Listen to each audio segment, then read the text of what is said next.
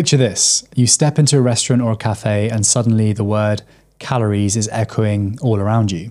The air is filled with questions like, how many calories are lurking in this seemingly innocent sandwich? Or what about the calorie content in this tasty looking pizza? And when you're about to tuck into dessert, the inevitable thought arises. Do I need to go for an hour-long run to burn this donut off? The main question still remains, should you be counting your calories? Hey guys, welcome back. I'm Zabir. If you're new, like, subscribe, all that good stuff. Today's topic is calories. Let's get into it. What is a calorie? In the most simple terms, it's a unit of energy. It represents the energy needed to raise the temperature of 1 gram of water by 1 degree Celsius. In the context of nutrition, kilocalories or kilocals are used to describe the energy content of foods. You can think of calories as a way of keeping track of the body's energy budget. A healthy balance is one where you put in about the same amount as you use. If you're consistently in an energy surplus, so you're consuming more calories than you burn, you'll put on weight. And if you're consistently in an energy deficit, the opposite happens and you'll lose weight. Before we get into the calories in equals calories out equation, you might have heard that different macronutrients provide a different amount of calories. Let's break down the macronutrients or macros. There's 3: carbohydrates, proteins, and fats.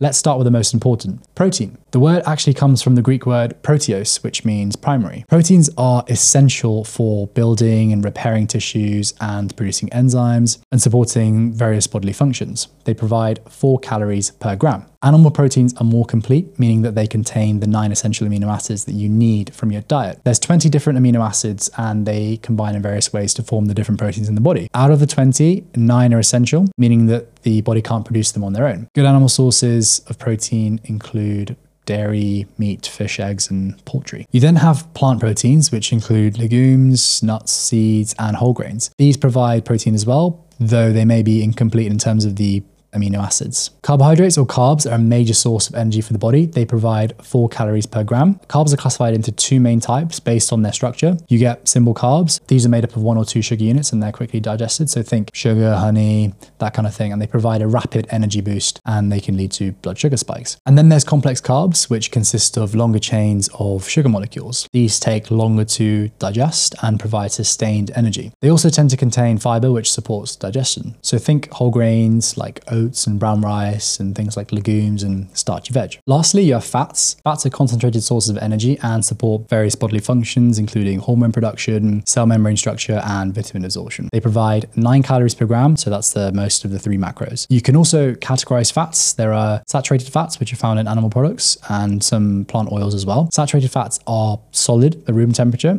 and they're associated with an increased risk of heart disease, so they should be consumed in moderation. Then there's monounsaturated and polyunsaturated fats. Monounsaturated fats are found in things like olive oils, avocados, and nuts. And polyunsaturated fats include omega-3 and omega-6 fatty acids. And omega-3s are beneficial for your heart health, and the body can't make these on their own. You can find them in oily fish, vegetable oils, and nuts. You also get trans fats, but these are quite unhealthy, so avoid them. Think fried food and takeaways and things. Recently, I've tried to go on a calorie deficit and lose fat whilst trying to maintain muscle. I was doing all the right things. I was tracking what I was eating, training regularly, having a high protein diet, weighing myself every morning, and I was using a fitness tracker as well. I've done a video on the one I use, so you can watch that later. Also, remember that these fitness trackers can sometimes overestimate your calorie expenditure. So I'd planned a weight loss of 500 grams per week over the course of 12 weeks to get me from 90 kilos to 84 kilos. 89 weeks into the cut, I felt my progress was slowing down. I wasn't losing the same amount of weight as I was at the start, even though I was tracking everything. So why could this be? Why was my progress waning? Let's get into it. So if you've tried to do the same and lose weight or even build muscle, you've probably noticed that it's not always a straightforward process. The amount of weight you lose or gain doesn't always match up with the expected results based on your calorie intake and expenditure. And because of this, some people claim that the concept of calories in, calories out is flawed and doesn't work.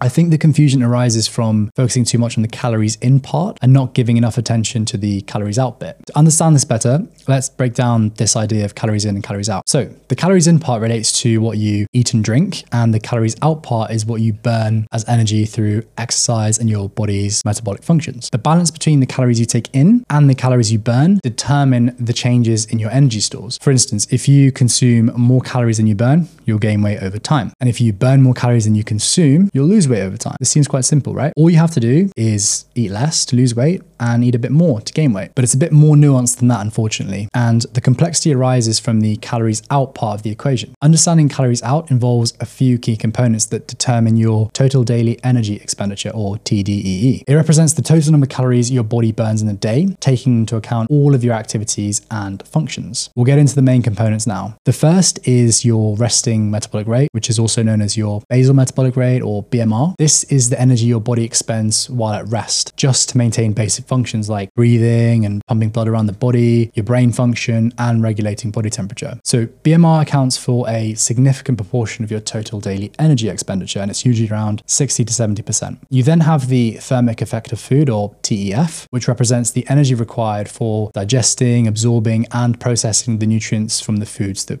we eat. TEF usually contributes around 5 to 10% of your total daily energy expenditure. Interestingly, different nutrients have varying TEF values, with protein generally requiring more energy for digestion than carbs or fats. Just to expand on this for a second, protein has a TEF of 20 to 30%, meaning that 20 to 30% of ingested energy is spent digesting, absorbing, and metabolizing the remaining food. Let's say you ate something that was 100 calories and consisted of protein only. Your net would be around 70 to 80 calories. Carbs TEF is around 5 to 10%. So if you had 100 calories of carbs, you'll net 9 to 95, and fats have a TEF around 0 to 3%. So that's the thermic effect of food aspect. You then have physical activity, which contributes around 15 to 20% of your daily energy expenditure. It consists of exercise activity, which is about 5% of your energy expenditure, and non-exercise activity thermogenesis, or NEAT, which is about 15%. They're differentiated based on intent. Exercise activity, or EA, includes planned activities like exercise, workouts, and sports. The intensity, duration, and type of activity all influence the number of calories burned. NEAT, on the other hand, encompasses all of the energy expended from activities that aren't structured exercise, such as walking, fidgeting, doing the dishes, and me moving my hands right now. NEAT is highly variable depending on whether you're sedentary or active, and can contribute significantly to your total energy expenditure. There are other things like environmental factors. So for instance, your body may burn more calories to maintain cool temperature in colder conditions. You also have your age and gender, which play a role. And generally, your metabolic rate tends to decrease with age due to changes in muscle mass and hormonal shifts. Okay, so that essentially summarizes the aspects of total daily energy expenditure, which is the calories out part of the equation. Now, going back to my fat loss mission, I wanted to create a calorie deficit, but like I said, it can be a bit more complicated than that. This is because if you create a calorie deficit, all of these components I've just spoken about are affected, leading to changes in the calories you burn. Your energy status influences each component of your total daily energy expenditure.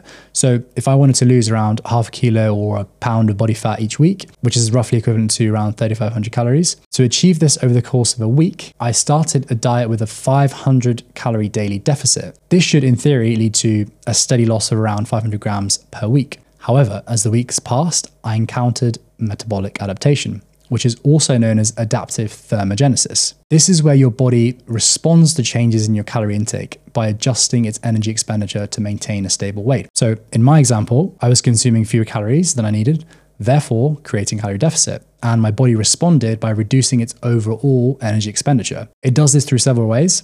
The first is your BMR reduces, because as you lose weight, there is physically less of you, meaning that your body burns fewer calories at rest. Also, with a calorie deficit, the thermic effect of food you eat will also decrease. You also get a reduction in your exercise activity, but this difference is probably negligible. This is because over the course of 1 week, there's 168 hours. Let's say you train an hour every day. There's still 161 hours you've spent not exercising, or 96% of the week. So most of your metabolic adaptation comes from NEAT. When you're in a calorie deficit, you might feel naturally more fatigued or less inclined to engage in physical activities. I know this firsthand. You become really lethargic, especially after gym sessions. You move less, and this reduction in NEAT can further decrease your overall energy expenditure. Your body adapts. And because of these adaptive responses, what started as a 500 calorie daily deficit might not be a deficit in a few months' time. Instead of consistently losing a pound of body weight per week, your actual rate of weight loss might slow down. This can be frustrating and confusing, especially if you're diligently tracking all the food you eat and you're staying active like I was. I remember being on Zoom calls with my friend discussing the weight loss, and I felt like I'd really plateaued. So my example highlights the importance of not solely focusing on the calories in, but also considering the various factors that contribute to the calories out part of the equation. To achieve your weight loss or fitness goals effectively, you need to approach the equation holistically. As your body adapts, you might need to periodically reassess your calorie intake, your exercise routine, and other lifestyle factors to maintain a meaningful calorie deficit. Or you might want to gradually decrease your calorie intake rather than jump straight in and drop by 500 calories a day like I did. So how can you offset metabolic adaptation? You target the NEAT aspect. Someone that works on their feet all day will expend more calories than someone who sits in a chair all day. Move more, take the stairs, get a standing desk, go for long walks, stretch. The key takeaway is that the calories in equals calories out still holds true, but it's important to consider both sides of the equation and make adjustments as needed to maintain the deficit or surplus for your goals. You should also ignore anyone that downplays the importance of calories. They usually have something to sell you. They'll usually use the argument that calorie counting is not accurate and therefore you shouldn't be using it. Let's talk about this for a second. So accuracy refers to how close a measurement or calculation is to the true value. In the context of calorie counting,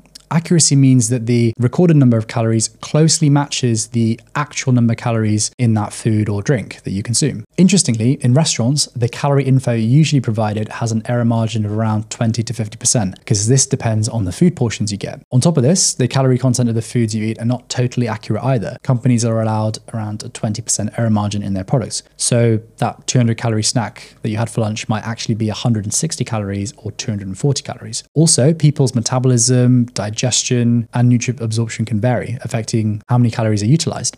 Based on this argument, calorie counting is unreliable and you shouldn't count calories then. Here's where this argument falls on its head. Imagine you're managing your monthly expenses to stay within your budget. Your budget represents the amount of money you have available, and you want to ensure that you're spending wisely and not overspending too much. Calorie counting is like tracking your expenses to make sure you're staying within your budget. You list all your expenses, from your rent and shopping to bills and social things. This helps you see where your money is going and to make adjustments if you're getting close to your budget limit. Similarly, calorie counting involves listing all the calories you consume to see where your energy is going and make adjustments if you're getting close to your daily limit. However, just as unexpected expenses like a spontaneous holiday or car trouble might impact your budget, variations in portion sizes or inaccuracies in food labels can impact your calorie counting. Now, would you stop tracking your expenses altogether just because you might encounter the occasional surprise bill? Of course not. Tracking your expenses gives you valuable insights into your spending habits and helps you make informed choices. Likewise, calorie counting provides insights into your eating habits and helps you make conscious decisions about your energy intake and make sure you're making balanced food choices. It's a tool to ensure you're aligning your consumption with your goals, whether that's maintaining a balanced diet or working towards weight loss. So just like tracking your expenses helps you manage your finances, calorie counting helps you manage your energy intake. Just because it's not 100% accurate doesn't mean it's obsolete. Calorie counting should be regarded as a tool to improve your habits and behaviors around food. Once you have a grasp of what you're eating day to day, you can calculate what you need to eat to be in a calorie deficit.